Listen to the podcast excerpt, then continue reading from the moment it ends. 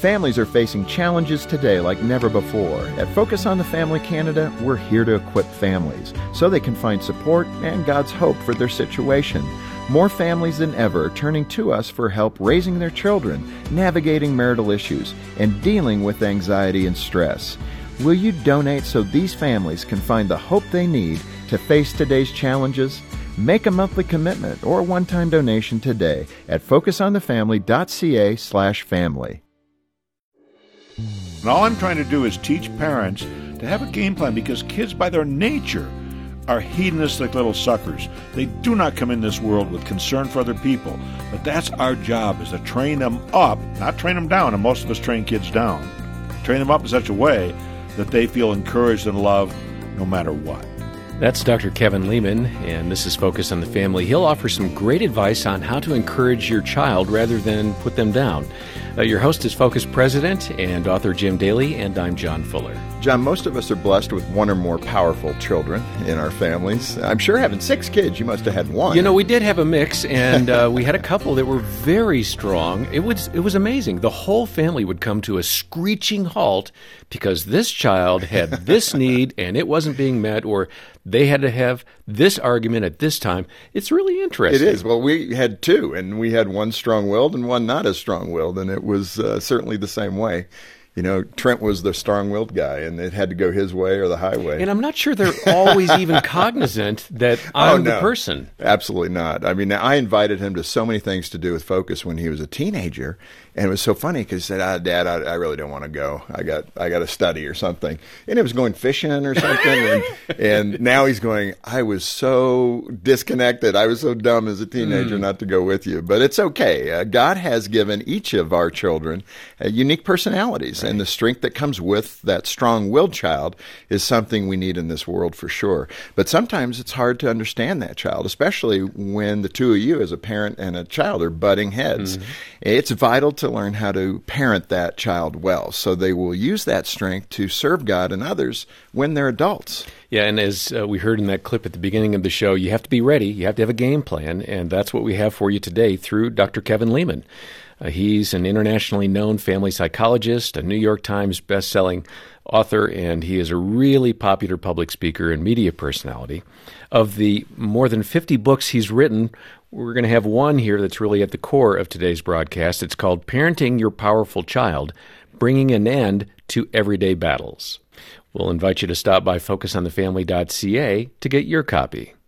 Let's jump into that conversation, Jim, as you welcomed Dr. Leman.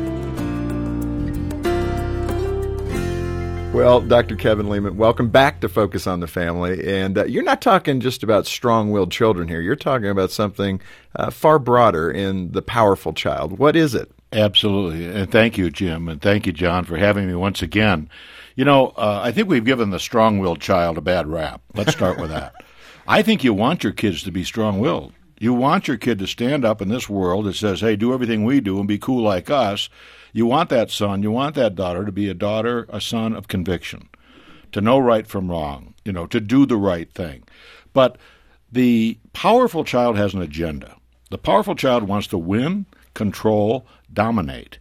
If you're a mommy today and you're raising a son, let me be clear on this. If you have a powerful child, he's going to be a lousy husband because he's going to be a controller. I've never heard a woman say, Dr. Leman, I just love the way my husband controls me. Mm-hmm. So the stakes are high. And here's the kicker we as parents teach the kids how to be powerful. If you have a powerful child, I got news for you. There's a powerful parent somewhere nearby. and you, you say about 99% of the children are powerful. Along with that, let me, uh, you may have heard some of the giggles in the background. We have about 25 uh, women here to uh, guide our discussion. We're going to ask you all some questions. So let me say to you, welcome to the studios of Focus on the Family.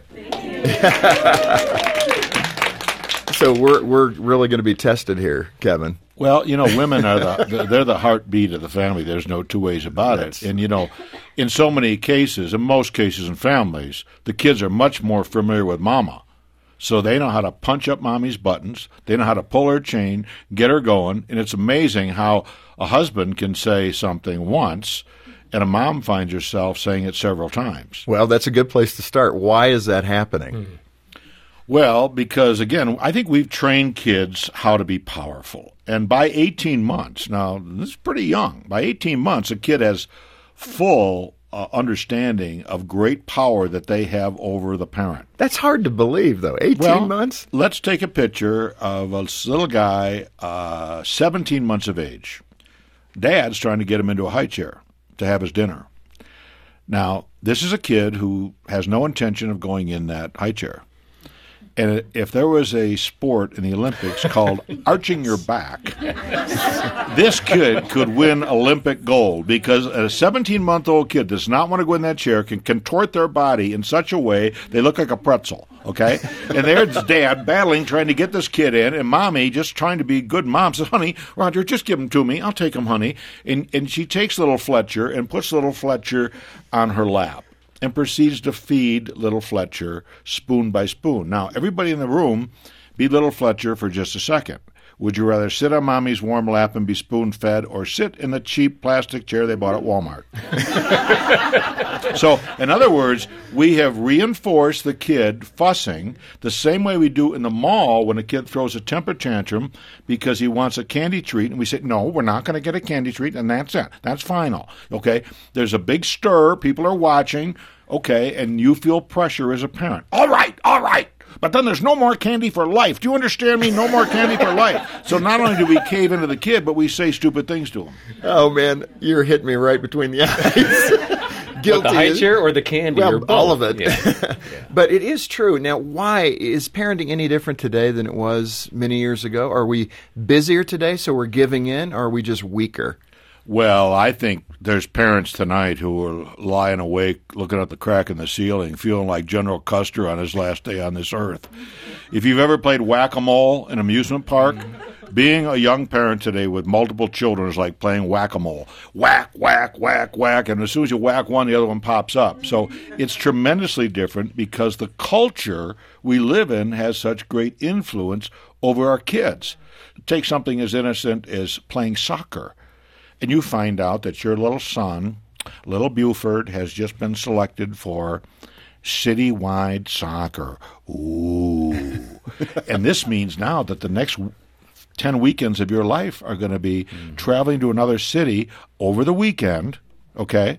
So all focus is on soccer, and where's the room for Almighty God in that kid's life?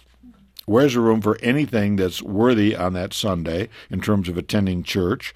And so I say culture dominates an awful lot of of what we have to face as parents, plus the cell phones, the Instagram, everything. It's mm. just changed so rapidly. Now, you've talked about children being those manipulators. Uh, let's apply that spiritual component to it. Why? Why are we all sinners that give birth to sinners, and why are these little rascals so good at 18 months they can manipulate us the way you described? Well, the firstborn, let's start with that, is the lab rat of the family.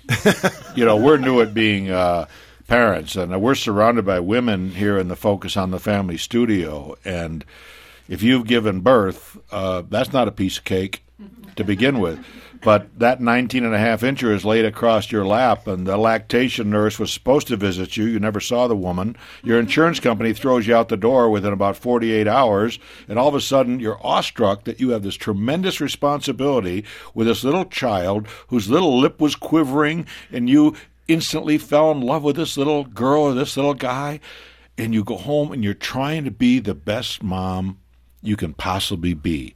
And this is where it starts because I think a lot of parents who have very powerful children have just erred in trying to do way too much for their children, trying to make sure they're happy, happy, happy at every turn. In my book, uh, Have a New Kid by Friday, the best line in that book is an unhappy child is a healthy child. Yeah. And there's mm. times your son or daughter has to be miserable, quite frankly, and unhappy. Why? Because they disobeyed you, they talk back to you. So part of the problem, Jim, is that we start off practicing on these little lab rats.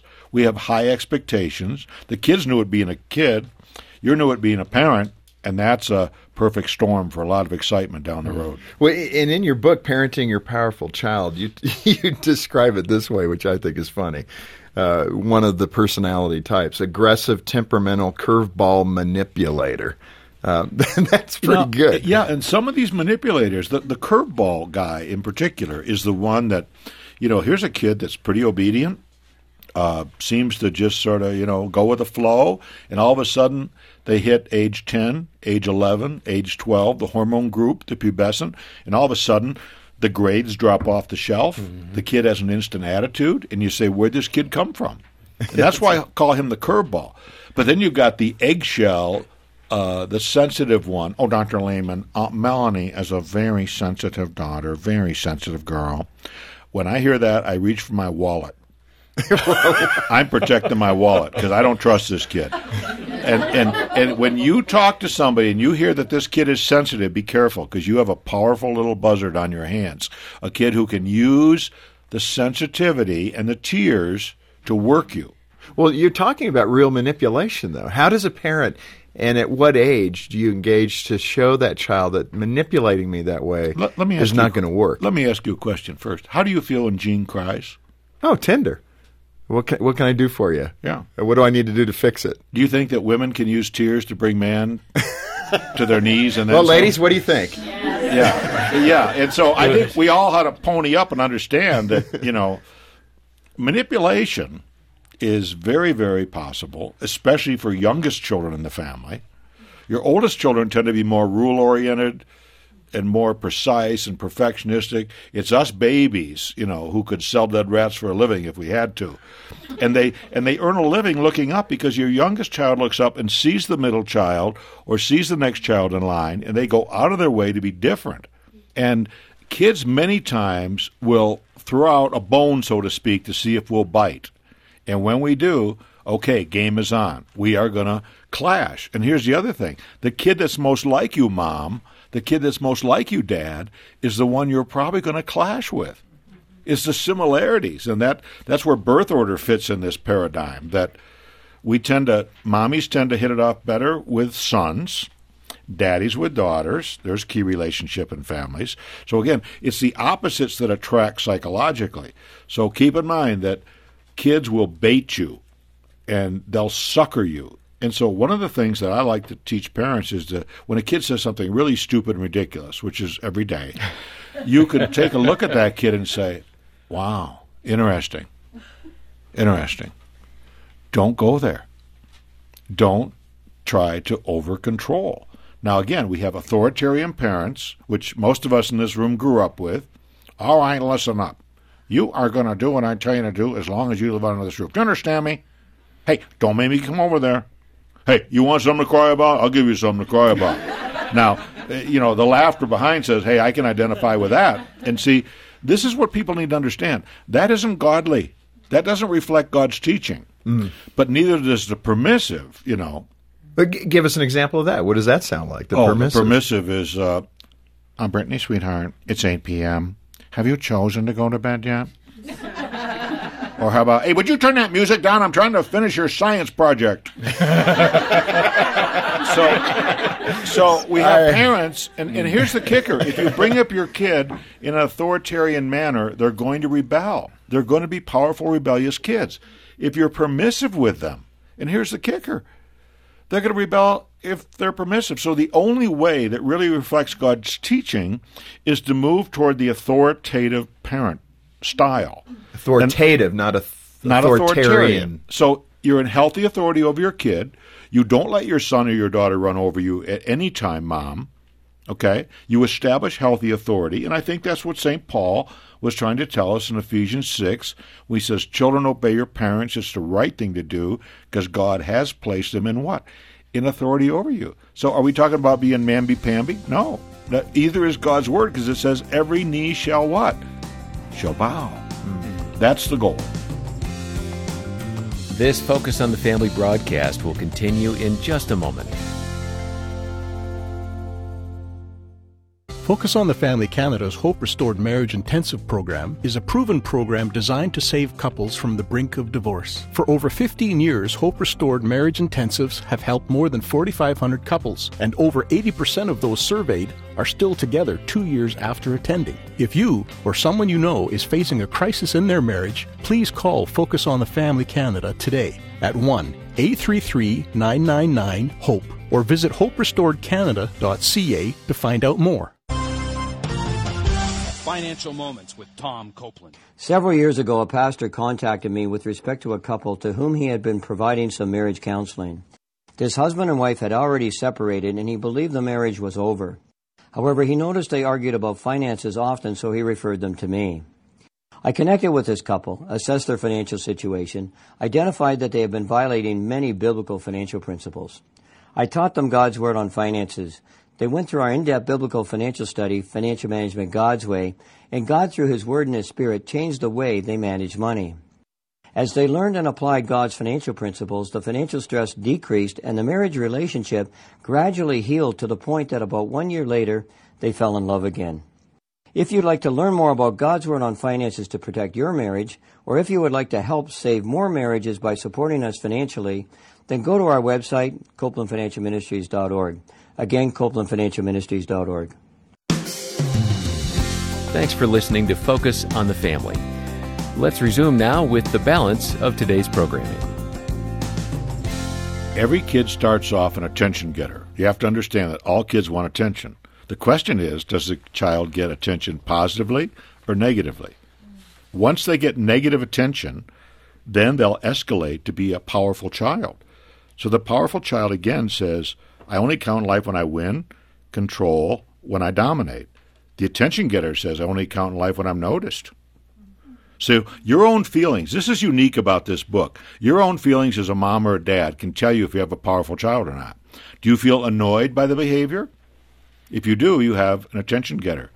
But if you feel like you'd like to take that little nose and rub it in it, so to speak, and you can't do that to me, do you know who I am? I am your mother. I am your dad. You got a powerful child on your hands. That's the problem. Well, and you've talked about that. You've talked about the aggressive temperament. You've talked about that sensitive eggshell temperament.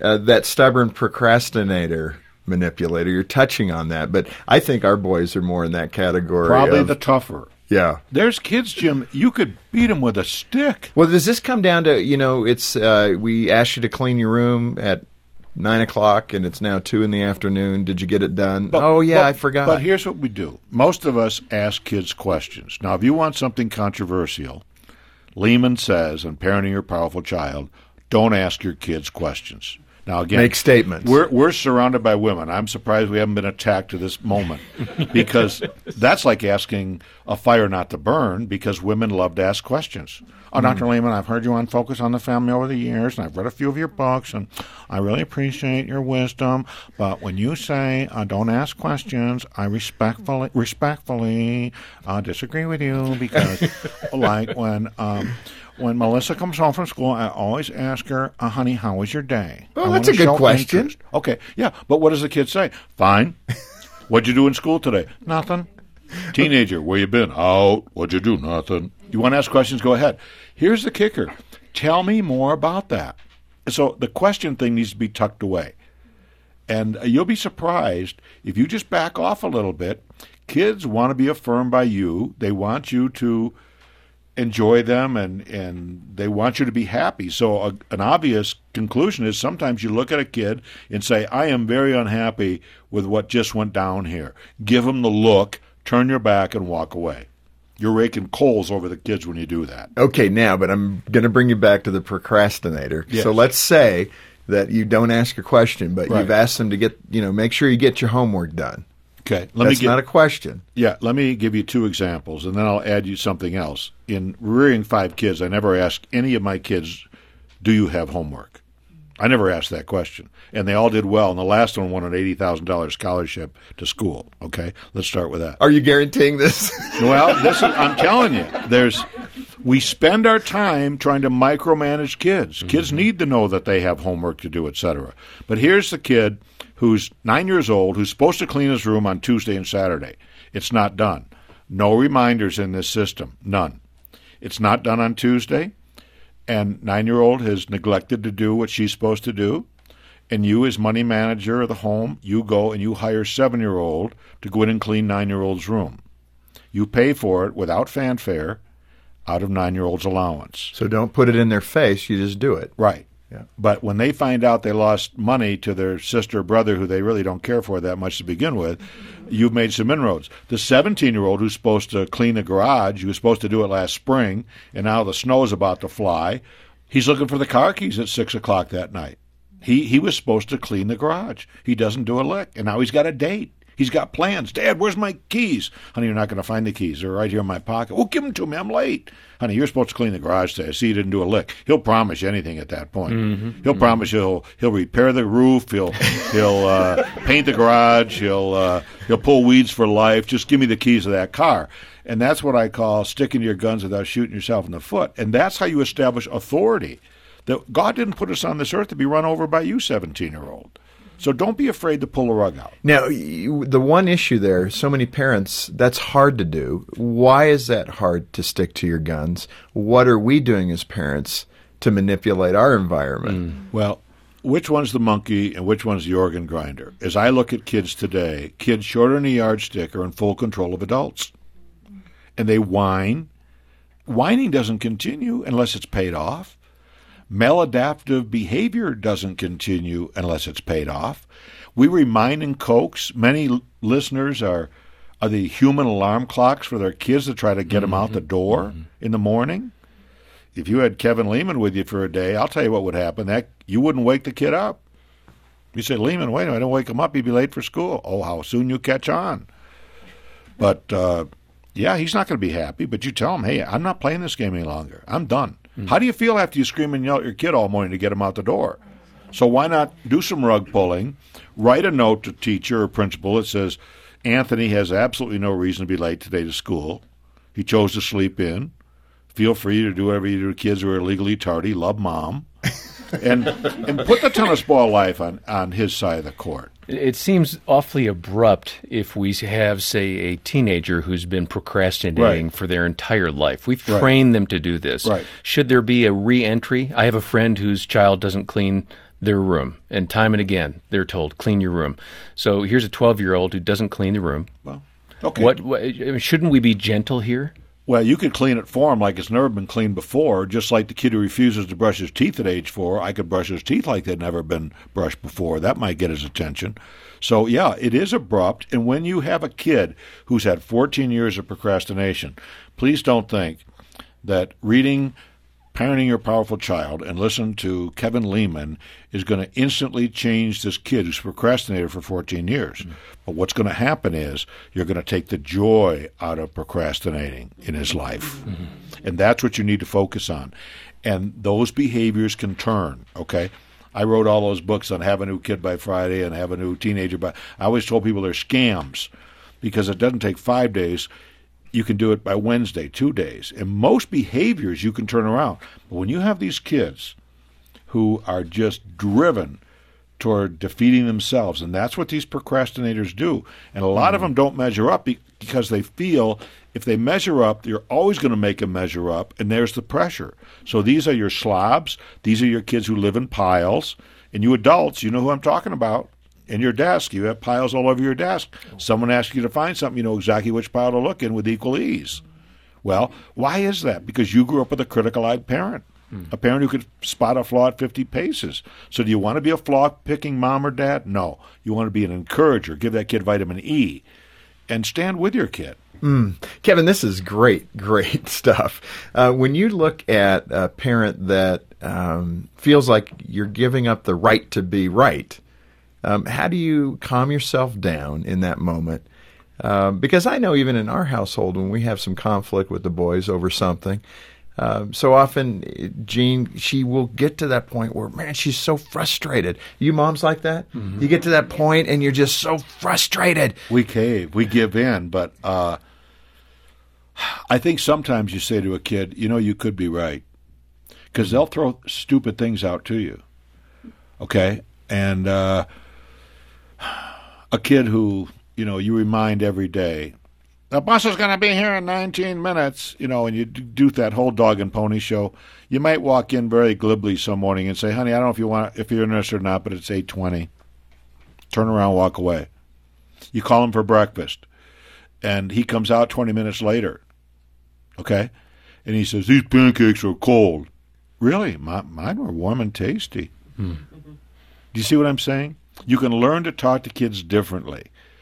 And I think that's the encouraging thing. And again, for those of you who don't know, I graduated fourth and bottom of my class in high school, was going nowhere fast, I uh, I was thrown out of Cub Scouts, so you can imagine what kind of kid Thrown I out was. of, out of Cub That's Scouts. bad. Thrown out of fourth grade. I did a lot of things, but my, I had a mom who loved me anyway.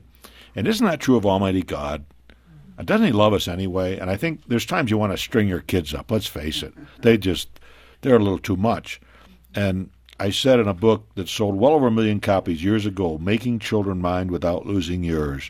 I said, We have seen the enemy, and they are small. and today they're unionized. And, and you better have a game plan. And all I'm trying to do is teach parents to have a game plan because kids, by their nature, are hedonistic little suckers. They do not come in this world with concern for other people. But that's our job is to train them up, not train them down, and most of us train kids down. Train them up in such a way that they feel encouraged and loved no matter what. And we're going to pause right there for today's conversation with Dr. Kevin Leman and pick it up tomorrow on Focus on the Family. Um, Dr. Leman has such fantastic insight and advice for all parents to really integrate into our daily lives. Yes, he does, John. And it's so important to parent and discipline well, of course, but part of that includes en- encouraging your child in the right way. And I love how Dr. Leman touched on that. And let me turn to you, the listener. This is why Focus on the Family exists. We want to equip you and help you be the best parent you can be so that you can have a strong, thriving family. That's the goal. Uh, we have a number of resources to help you sharpen your parenting skills. Yeah, over 45 years, we've been able to assemble a, a, great list of resources, and one of those is our Seven Traits of Effective Parenting Assessment, which takes just a few minutes of your time, and you'll see where you're doing well and some action steps to take in areas that might need some improvement. We also have the wonderful book by Dr. Kevin Leman that we talked about in today's program. It's called Parenting Your Powerful Child Bringing an End to Everyday Battles. Uh, this book is great for any stage you're at in your parenting journey. You can get that directly from Focus on the Family Canada. And remember, when you do, all the proceeds go right back into ministry. And as we approach the holidays, it's more important than ever to share the hope that Jesus Christ came to give us all. With overwhelming inflation, high costs for food and fuel, and continued health concerns, families are struggling. But you can come alongside those facing challenges and give families hope throughout Canada with your support of Focus on the Family Canada. And thousands of people reach out to us here at Focus on the Family for help by phone, mail, email. Uh, these are couples heading for divorce and parents who are stressed, and so many others who need your help. And God will use your support today to provide scripture based resources and programs to save and strengthen families. So, on behalf of the families you'll be reaching through Focus on the Family in 2023, let me simply say thank you. To take the seven traits of effective parenting assessment or to donate and get your copy of Parenting Your Powerful Child, call 800, the letter A in the word family, 800 232 6459, or visit focusonthefamily.ca. On behalf of Jim Daly and the entire team here, thanks for joining us today for Focus on the Family. I'm John Fuller, inviting you back as we continue the presentation with Dr. Kevin Leman and once again help you and your family thrive in Christ.